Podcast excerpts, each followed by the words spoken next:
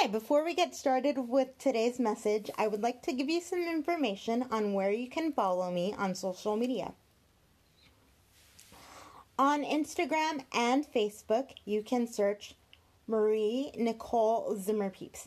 That is M A R I E N I C O L E Z I M M E R P E E P S. And now on Twitter, you can search encouragement E N C O U R A G E E M E N T W 2. I hope that you would consider looking for me and connecting with me via message and comment. Let's get started, and I hope you enjoyed today's message. Thank you for joining.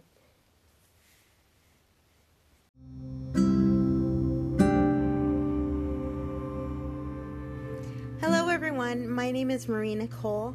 Welcome to Encouragement Notes.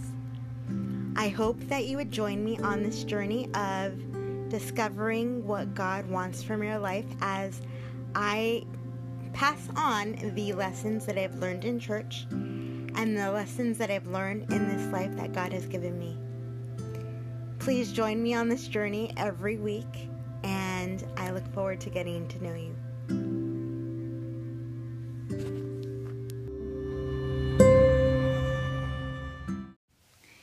I hope all is going well and are having a beautiful, blessed day.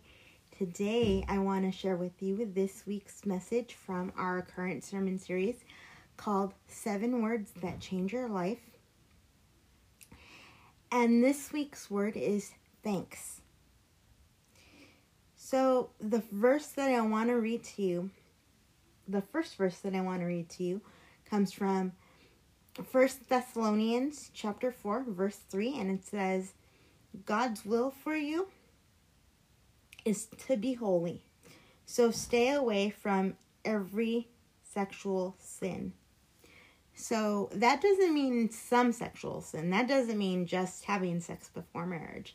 That means everything that you would be tempted by, like pornography, like lusting after somebody else's mate, like um, having impure thoughts about somebody that you know. So that means everything. So the second verse that I want to read to you comes from 1 Peter chapter 2 verse 15 and it says it is God's will that your honorable lives should silence those ignorant people who make foolish accusations against you. So we are called to live lives of integrity, not for the sake of integrity, but for the sake of the one that we represent, because as children of God, we represent Him. So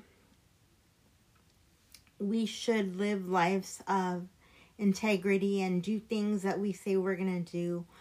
Um, not do things that we say that we're not going to do.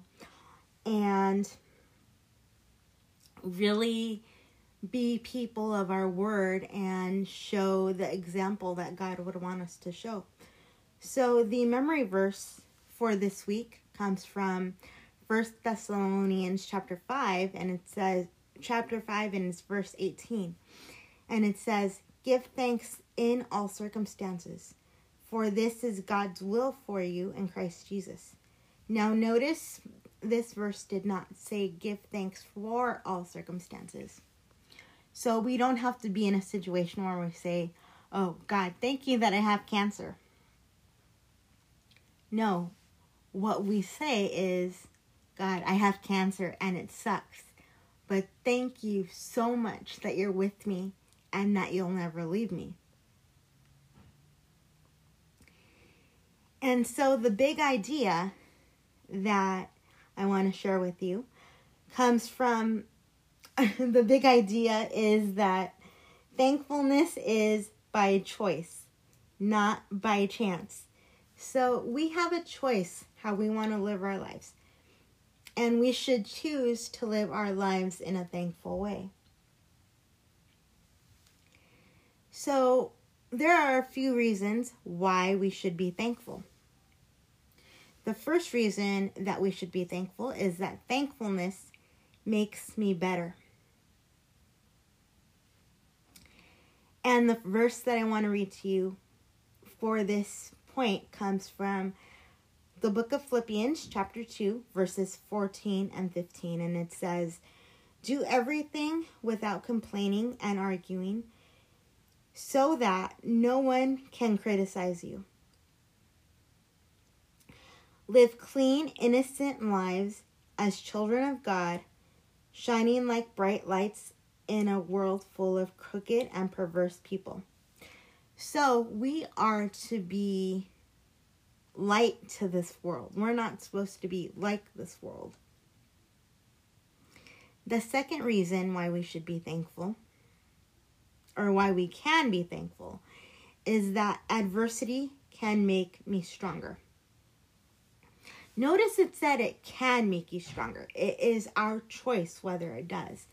It can make us weaker as well. But the verse that illustrates this comes from the book of James, chapter 1, verses 2 through 4. And I have to tell you that these verses are some of my favorites because James, chapter 1, was the first book that I memorized for team points when I went to summer camp. And it says, the reading says, Dear brothers and sisters, when troubles of any kind come your way, consider it an opportunity for great joy. For you know that when your faith is tested, your endurance has a chance to grow. So let it grow. For when your endurance is fully developed, you will be perfect and complete, needing nothing more. And again, that is James chapter 1, verses 2 through 4. And so I want to get into how can I become a more thankful person?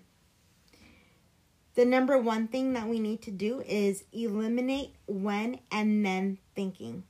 So eliminate the pattern of when this happens, then I'll be happy. When I get a bigger house, then I'll be happy.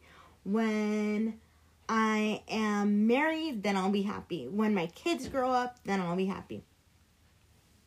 We need to learn how to live in the moment. And so the verse that one of the verses that illustrate this is the book of Psalms, chapter 118, verse 24, and it says this is a verse that is really special to me because very often a friend of mine quotes this to me when he texts me. So it says, This is the day that the Lord has made.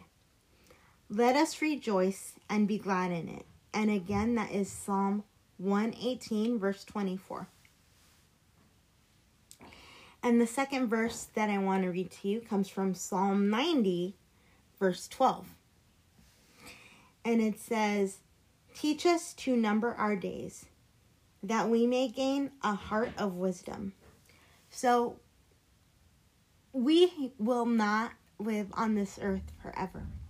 Our days are numbered. Our days are numbered. And God has said that our days are numbered. So each day that we have, that we wake up, is a gift. Each breath that we take is a gift that can be taken at any moment.